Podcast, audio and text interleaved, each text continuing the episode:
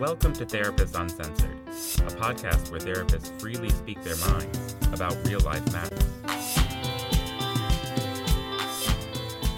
Welcome back. We are so glad that you included us in your day today. Therapist Uncensored is recorded in Austin, Texas, and our goal is to bring you the need to know about the science of relationships. And by relationships, we mean a relationship with yourself, your partner, your boss, anyone that uh, brings deep meaning to your life. I'm Ann Kelley, and I'm here with my co host Sue Marriott and Patty Olwell. And Sue is going to lead us today in a discussion about the basics of a very complicated but extremely important area of science. It's called interpersonal neurobiology. Now, I know that's a mouthful, but Sue has a way of breaking it down, uh, complicated topics down to a manner that you could just really easily understand and you can see how relevant the topic is to your everyday life. So sit back and listen, and I hope you enjoy. Hi, I'm Patty Olwell, and I'm here with my co host. Hi, I'm Ann Kelley. And I'm Sue Marriott. Yeah, we are going to explore the concepts of interpersonal, the concept of interpersonal neurobiology today. We have just, that's a mouthful. we have just done an interview with Dan Siegel, who really is the developer of interpersonal no- neurobiology. And today we're going to really take a deep dive into that concept and some of the other ideas around it.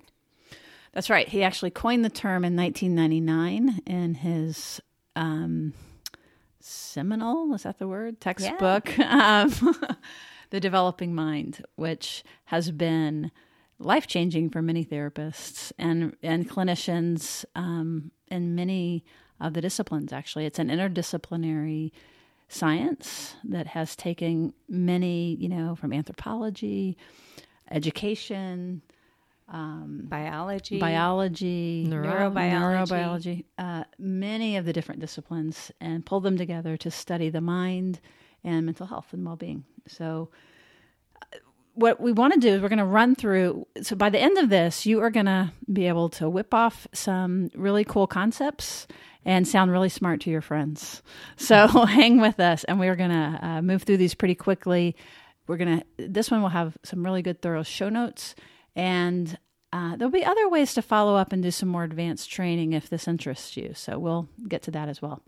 But so, first of all, what does interpersonal neurobiology mean besides being a mouthful and sounding really complicated, right? Right. And lots of people wonder what that is, even when you feel like you're familiar with the whole topic. That's right. So it really just kind of means uh, the brain, right, is, is the uh, neuroscience part, and interpersonal means between. Um, so, and between what, Sue? Between people. Got it. So, um, he was the first person to really look at that the brain is not just the organ inside sitting inside your head and your skull, but really to think about what the mind is itself. And uh, for the purposes of keeping this really succinct, we're just going to go pretty quick here, but that the mind is something different than the brain, but that the mind changes the brain and that the brain changes the mind and that my brain and mind is changing and influencing yours, Patty. Right. As we look at each other and um, talk to each and other, talk to each other, and behave different ways with each other, and that yours is mine. And actually, I'm going to jump right ahead to this idea of this um, triangle of well-being, which is um, on one side of the triangle is the mind, and on another side of the triangle is the brain, and on the third is relationships. And so Dan's idea is, and I think this is really cool to think about, that at any given moment, all three of these things are influencing us. And you can kind of think of a little arrow moving around, and everything is influencing each other. So we can have like a state. I can be in a mood, for example. And then my brain body, he talks about brain body, that the brain doesn't just ex- exist in our head, but it is embodied in our entire neural system. Um, and our emotions don't exist just in our head. And I think that is really an amazing concept that our emotions also can generate from the rest of our body, our including gut. our gut. Uh, yes. That our gut can respond even. That's right. We have a brain in our gut. Brain in our gut. the gut feeling is actually quite smart. Mm-hmm. So that basically, the way I think of it, uh, to bring it down into just sort of real life terms, is neural Wi-Fi. Right. That we are Bluetooth enabled from even before birth, Right. um, and that we are sort of resetting each other. And so that this triangle, if we think about the triangle, is, and this isn't woo woo, you know, feely good, fluffy stuff. This is actually, he is a neuroscientist, uh, a Harvard psychiatrist, um, and very, very well respected. The science of this, when you look at the developing mind, it, especially if you look at some of the later um, releases of it, it has been tested and tested and tested. This is hard science. One of the things I remember about uh, Dan talking about his book, and I love this, is that the first book he took, The Developing Mind, he handed to a bunch of graduate students and said, Your job is to disprove every single part of this and then to bring it back. And we want you to disprove everything I said. And so that's where his second book came out, is really looking at it from a scientific perspective. I was always really impressed with that. so that as we go forward, just know that this is the real deal. So, one of the other concepts, so one of them is that it's interdisciplinary, um, that it's about the mind and mental health. That uh, so there's three big concepts. That brain growth happens throughout the lifespan, so that it's never too late, and neuroplasticity is the fancy word for it. Um, and if we have, t- we're for sure going to talk more about it. If we have time, I want to do it today. Um, but we'll get back to that. And then the third part is that social relationships are critical. And you can already hear that as we begin to unfold this when we think about that triangle and that how we're impacted both our moods, our states, our, our um, the the hardwiring, the soft I'm sorry, the hardware, the software, and then the live interaction that is happening. And if you're a therapist and you're listening to this, imagine as you're sitting there, and then it, remember one of the points is relationships. So every person that comes and sits with you is impacting your body, and you're impacting their body. That's part of how healing happens and how therapy works, I believe. Yes, Sue, I think that's really important. I think we heal in relationships. And really, that's the only way to heal. You can't heal in isolation. You can't read a self help book, enough self help books. Well, don't want to knock, uh, you know, personal growth or anything. You but- can't run hard enough and You know, we heal in relationships. eat enough Oreos. Oreos don't work. We heal in relationships, but we also create neuro. Wi. I'm sorry. Go ahead. I could use that right now. we heal in relationships, but everyone knows also that in relationships you can feel the neuro Wi-Fi go bad. We go mm-hmm. get disconnected, and that the what creates disruption in our individual system and our relationships also really affects our brain and vice versa. And I think that's what's so important about why we're putting this on our podcast is because it really does what happens to us in, in between us and in our interpersonal relationships actually does affect our brain and it's so important to remember that and what goes on in our mind and our brain affects our relationships and so it's just a, You know, it's it's a really good point, Ann. And when you start with a baby, you start with a lot of the hardware isn't there, so the brain is really developing in relationship with the caregiver, with the mother or the father or whatever the caregiver is. So um, it's not even an effect on our brain; it helps build our brain. build and develop good point Now here, this is going to just blow. This blew me away. I'll I'll say that. Uh, so hold your seats. but with holding on. epigenetics, and I don't know if you're familiar with that, but basically what that means is that experience actually affects our DNA. So that, for example, experience just experience can turn on and off and change our our DNA. And this begins to get, truthfully, if I'm being totally honest, above my head, um, where that I begin to not understand it. But the gist of it is, is that when severe trauma happens, the child can inherit the a changed DNA just from physical experience of the parent. So that is really, really powerful about how interpersonal actions physically change the body. right? There's a we have a unplanned social experience experiment with the Holocaust yes, in that that's the most common example of epigenetics. Yeah. that children of Holocaust survivors for several generations have changes in their DNA because their parents, grandparents suffered a horrible Had so traumatic trauma. experience. Yeah. That's a, yes, that's exactly right. So now, practically speaking, going back to um, IN, as they say interpersonal neurobiology, um, here's some real, here's some fun, easy things to remember for folks.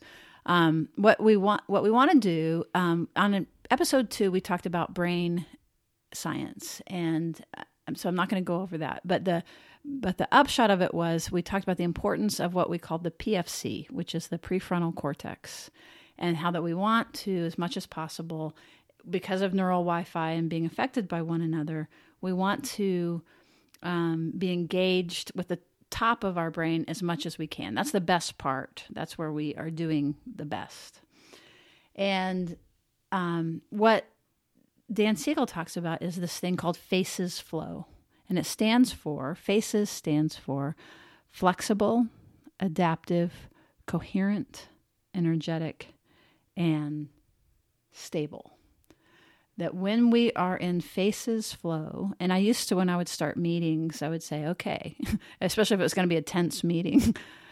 So I'll get reminded that we're going to be in faces flow and sort of inspire everyone to bring their best selves to this tense meeting. Um, so I'm going to say it again flexible, adaptive, coherent, energetic, and stable that that's what the PFC feels like. That's what integration. That, that integration is one of those words you're going to hear a lot about in interpersonal neurobiology, and it means a lot of different things. We're going to fly through it though, and just think of face. The easier thing to think is faces, faces flow, and that is when you can play. That's when you feel safe. Those that's what we're striving towards. And one of the way techniques to get there is another idea called COAL the idea is not called COAL, but the acronym is COAL, and it stands for. Um, oh, this one I'm gonna have to. It's um, it's an attitudinal stance, and oh my gosh, help me remember. Um, it's curiosity, openness, acceptance, and love. So the idea behind that is, in order to achieve faces, that we begin to notice our own body reactions and what's happening with COAL, which is curiosity, Curiosity, openness, openness, acceptance, acceptance, and love. And the so we're noticing things that are happening, and we've talked about that uh, this in other episodes using mindfulness. And by doing that, instead of resisting what we're feeling or denying it or insisting that we bring it towards us, we notice it, curious about it, open acceptance and love, and that we're we're letting it move through. That that helps us reconnect or move back up the brainstem up into faces flow. And of course, it's always important to remember. It sounds very that we're always zen and always peaceful and always curious. And I, for one, can acknowledge that's not where I always live. I know that's shocking, but um, so I think it's so important. Your voice is very soothing. I think it's really important when we talk about like even curiosity. It doesn't mean that you have fun always being curious. It could be you're really pissed. So so that's not the exception that that means we're always in a zen state. When we're having curiosity and openness, it's like when we talked about some of the different things in relationships or even around the election. It's like we can feel when we're shut down and we're righteous and we're closed. So the concept of that is to go, oh, wait, remember, I want to try to be open and curious. Uh, even if I'm being curious about why I'm so pissed, right. that's that's still really trying to engage in this way. Right. The the openness isn't necessarily open to the other person. It's just open to yourself and your feelings. It reminds me of Tara, hell am I feeling? Tara Brach talking about. Uh, she has an acronym RAIN, which I can't. It's like um, recognize, ac- uh, accept, investigate, and be non-judgmental or something. But she was like. I was so pissed. I was so pissed. I was raining all over myself. I recognize that I'm pissed. And, you know, so just to your point that um, the, the, the openness might be openness to your fury or to your jealousy or to whatever the big ugly feelings are that might be happening. And we'll get to that point too in terms of the the the name it to tame it. Is like if you can be real, we can jump into that one because if you're really really angry, the idea and we bring it back to the the process of interpersonal neurobiology. Yes. Why we're talking about this is that if you're really really pissed and angry and you're able to say that and recognize it, you've already moved the process in your brain to a place that becomes more centered.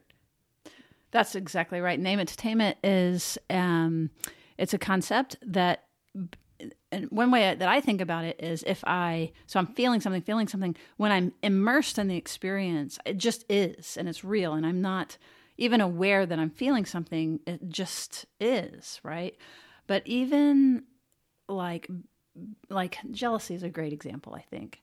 Because I didn't know I didn't even know what jealousy was. I just thought something wrong was happening. the other person was behaving badly. Yes, I really this is this is totally true. And and then the concept of oh wait, I'm having a feeling. First, it was all self righteous. no, or just right, or just somebody shouldn't have done something or whatever it was. Right. Um, or that person. Yeah, I could, we won't go into detail about that, but um, so uh, so an image I have with this is like a you know a boat with a crow's nest. Uh huh. Um, I think about you know my kids when they would have those Lego boats and they would put the crow's nest. You know, it's the little. In case you can't visualize this, it's the little basket on the top of the little Lego boat. and the guy stands in it and has the binoculars and can look all 360 degrees all around. So, if internally, if you have a little crow's nest um, where you can see what's happening, you can't really get out of it. If you hit the rocks, you're in the rocks, but at least you can see that you've hit the rocks or that you're going to hit the rocks or where the island is. Yeah. And so you name it, and what happens is what that means is that you've moved a little bit left brain. This isn't exactly technically correct, but this is the way I think. And by doing that, you have mastered, you've begun to master the feeling just a little bit. It won't stop it, but it begins to give you um, a menu of options where that you can begin to choose to do something. Yeah, and I think of it, Sue, as you know, I say I'm angry. Well, when I step away, just that little bit of space that allows me to observe what's going on, then it's not I'm angry. It's, oh, I'm feeling angry. And then I can be a little curious about why I'm feeling angry. What are these sensations? What's going on? So it just gives you that little, pushes you a little farther up into the top of your, into the front of your brain. And it actually literally pushes it up. That's what I think that so much of the new science really has advanced is that it's not, we're not just talking about this. It actually literally shows that when you name it, you actually tame it because it moves it from the more threat centered out of that area to the more prefrontal cortex, which is what you were talking about. Totally. And I mean, I think that's, I mean, it makes all the difference. That pause that you're talking about really, truly makes all the difference. And there's so much science focused on this right now. Even uh, Steve Porges Yes. talks about moving up into your social engagement system. And so again, when you get up in the in the prefrontal cortex, you have more choices. You can engage with another person. It's not the threat system that, you know, is lower down in the brain. That's right. We're going to do polyvagal theory. That's our next, that's one of our next ones, actually. Um, And that's Steve basics on it. Porges's idea. That's right. So, um, all right. So, quick review, and then we're going to do just a couple more before we wrap up. Um, we've talked about what it means. We've talked about faces and coal. Can anybody remember faces? Flexible, adaptive, Very good. Come on. Okay. While you're listening, I want y'all to Curious. to go with it. coherent, I, I'm listening for you, listeners. Um, Say it with us.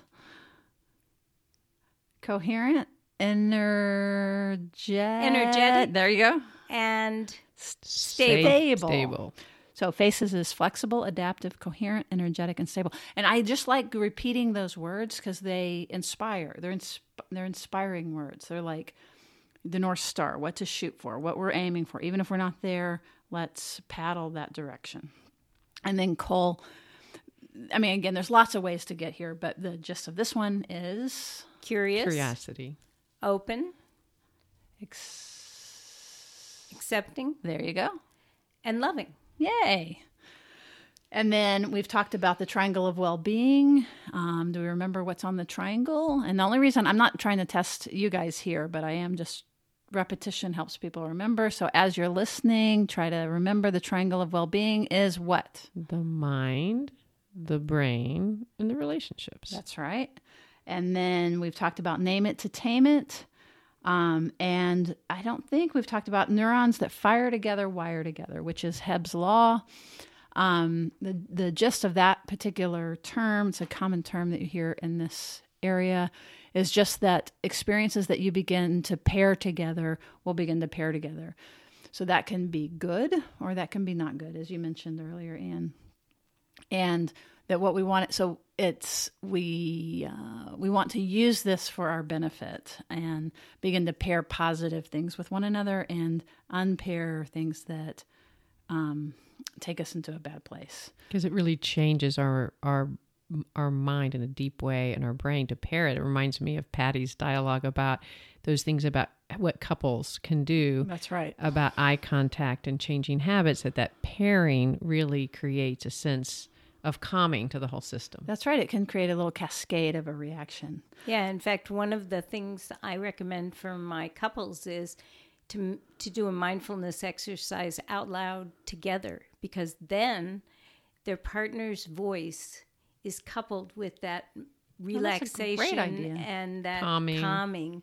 And so when they are in a stress situation, instead of it immediately being, "Oh, your voice is going to set me off," it's like, "Oh, I have the experience of your voice making me feel really calm." And again, it gives you that little space. That is a fantastic example. I love that. It's really nice. And so that's again, that's Hebb's law. And then um, a parenting example to throw one of those in about how do you apply um, interpersonal neurobiology to parenting is uh, this idea of connect before you correct. So, connect before you correct is a parenting example of using interpersonal neurobiology in a practical way in your day to day life, which basically just means that when you have to set a boundary, um, discipline your child, that's always a hard time, you know. Um, it's a it's a painful time for the child usually even when they've done something obnoxious and they need a boundary set it's you know it's usually a little shame induction and it's just a it's a moment of stress and so um, i'm not saying at all that you there shouldn't be the boundaries and that those things shouldn't happen but it's more um, like you don't want to like if you're very very very aroused and you say you can't uh, you can't go to six flags you know, and you overdo it, now you've just sabotaged yourself because you can't really take the, you know, the next moment you're going to be like, okay, you can go to Six Flags. So you've just undermined yourself. So part of it is if you can get reconnected to the child, then you're going to be able to um, more mindfully figure out what the boundary should actually be on one hand. And then also, if you're um, You know, Sue, I, I agree with you totally. I often say uh, it's not the time for the teaching moment. right, right. you know, That's it's the time to reconnect with your child, to get both of you into a more regulated state. The teaching moment can come later, right. and that's the correction, maybe. That's right. But that that really it's about um, both of you getting down regulated, reconnecting, and really taking care of the relationship. Exactly. And I think mistakes happen in that when you both feel better, the boundary doesn't happen, which can be a mistake, or that the boundary happens when you're really aroused and then you can't hold it. Right. And then that can be a mistake. But that the notion behind this is that you connect before you correct so that you can mindfully be aware of what it is that you want to happen between um, one another. And I think to think of it again as the brain science of that and why connect before you correct is relevant is that um, by connecting first, that allows, like what you said, Patty, to down regulate or to actually, then the child can hear. So if you've just set a boundary and they're angry and they're slamming the door and you try to have a teaching moment, not so effective. Not one of us has done that, I'm sure. but um but you go i hear you're angry I, you know like it, it can be as simple to make sense of it is i get that you're angry i see that you're angry and being able to just even name that for the child is a connecting but I also we think of it i def it's one of the best um, parenting i think since dan siegel wrote several wonderful parenting books and that concept i think has been essential. But it's also i love to extrapolate it in any relationship because even not just connecting to the negative emotions i think of like when somebody is having emotion if or they're telling you about something and you correct their details and yet they're full of either excitement or upsetness and you're going no no no that's not really what happened.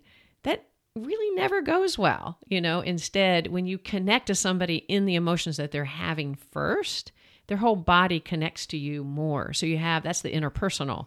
Now that i've connected to you we're more connected i'll be able to be more open to whatever detail you're going to give me. So it, it, it's it's related to the um, COAL, and that's the openness. Yeah, that is a really good point, Ann. And, you know, um, I know we're going to be wrapping up, but I want to get back to what I mentioned earlier about neuroplasticity because this is a really, really key part of interpersonal neurobiology, which is the capacity to change.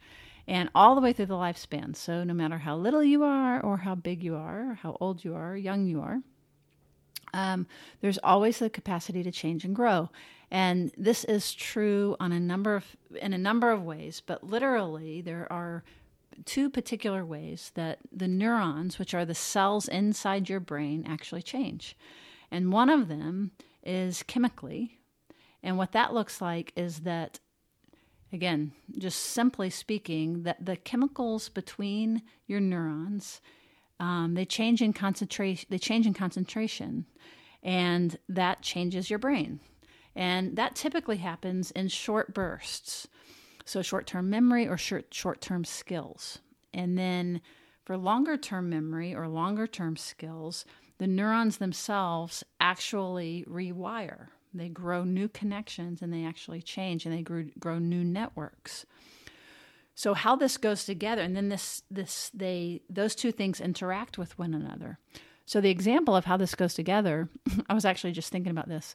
So um, our oldest uh, son is decided i don't know how that he wanted to learn how to play spoons. Which has not He's been a the- high achiever. yes. Which has not been the most pleasant experience in our household i have to say. However you're not really meaning the game spoons. You're being no. Literally i mean playing the musical musical. spoons on his leg you know? And so um but one of the things is that so in, in his first couple like episodes of playing spoons between the start of one practice session and the end of it he gets better right by the end of that episode. Um, episode. Listen to me. You can tell how i feel about You're really these. enjoying Uh, yeah exactly. spoons, by the you? end of his practice session i should say he is better by that one practice session. But then he you know sleeps on it goes a few days comes back to it and he kind of starts over again. He doesn't pick up where he left off right? So what that means n- neurologically is that in that first one chemically he had begun to build up some changes in his neurons chemically so it had begun to build um, a habit in a sense, right? But just chemically. It hadn't actually, he hadn't practiced enough to build the actual neural structures. But if he were to practice over and over and over and over and over and over and get enough chemical change to build the neural structure, then he could not play for a while, pick it up, and actually begin to play spoons. Um, that's actually sounded like a musical instrument. So that is a sort of weird example, but of both the short term um, neuroplasticity and then the longer term. And this how so it's kind of a silly example, but where mostly we see it is in trauma and then when we've been deprived or neglected or abused and we have um, somewhat permanent um, well what we have thought of as permanent impairments in our ability to trust or our ability to share and the good news is, and this is a great place to end, the good news is that because of neuroplasticity, hope is very, very, very prevalent. Relationships work, social engagement works, Healing can happen. healing absolutely can happen. Uh, I think that we're going to rotate in, um, you know, neuroplasticity, get some or something like that on our Facebook page. Um, but it's it, it is it couldn't be more hopeful. Um, so that, and, and by the way, it works both ways. If you use it in practice, and that is the big thing, is there's no like drug or something like that that helps your brain change. It literally is practice. And so for our work and what the stuff we're interested in, it's social engagement, social engagement. It's practice, practice, practice. So for our purposes, it's social engagement, social engagement, social engagement. And you were saying, Ann, if you're in group, take risks. If you're in a couple, turn towards your partner, be vulnerable. That's right. If you're a parent, That's right. And it becomes easier for a reason, and that's what you're saying. It becomes easier the more you take these risks because it really is changing your brain structure and actually making it an easier process. Right. It's kind of like, though, that, you know, when you're used to a freeway, and so you don't have to think and you get on and you're just flying down and you're going 90 miles an hour or whatever. Well, not that any of us go 90, but, you know, you don't have to think and you go versus like you're on a country road and you have to turn the map upside down and you have to keep stopping and looking and not knowing where you're going. That's what building new neural connections feels like. And that's what we're asking you to do to grow these new things. So it's awkward and weird. Um, but that's a wrap. And that's what we want you to do is to keep connecting, keep reaching out, um, and keep listening. And hopefully, you did a wonderful job running through all these. And hopefully, the when Dan Siegel's interview comes up, and That's right. just a matter of weeks from this one, it, this will really help guide you and help you um, follow along. so come back and listen. We hope you enjoyed the program today, and we would love to hear from you. So, uh, subscribe to the podcast. You would also love it if you would go on and give us some review, give us some input on how we're doing. You can also join us at www.therapistuncensored.com. And there, not only could you give us some feedback, but you could also put in a request for topics that you'd like to cover in us to cover in the future. And you'll also see different blogs and other information that we give in other formats. So thanks for joining, and we hope you come back. Therapist Uncensored is Ann Kelley, Patty Olwell, and Sue Marriott. Cameron Lindsay edits the show.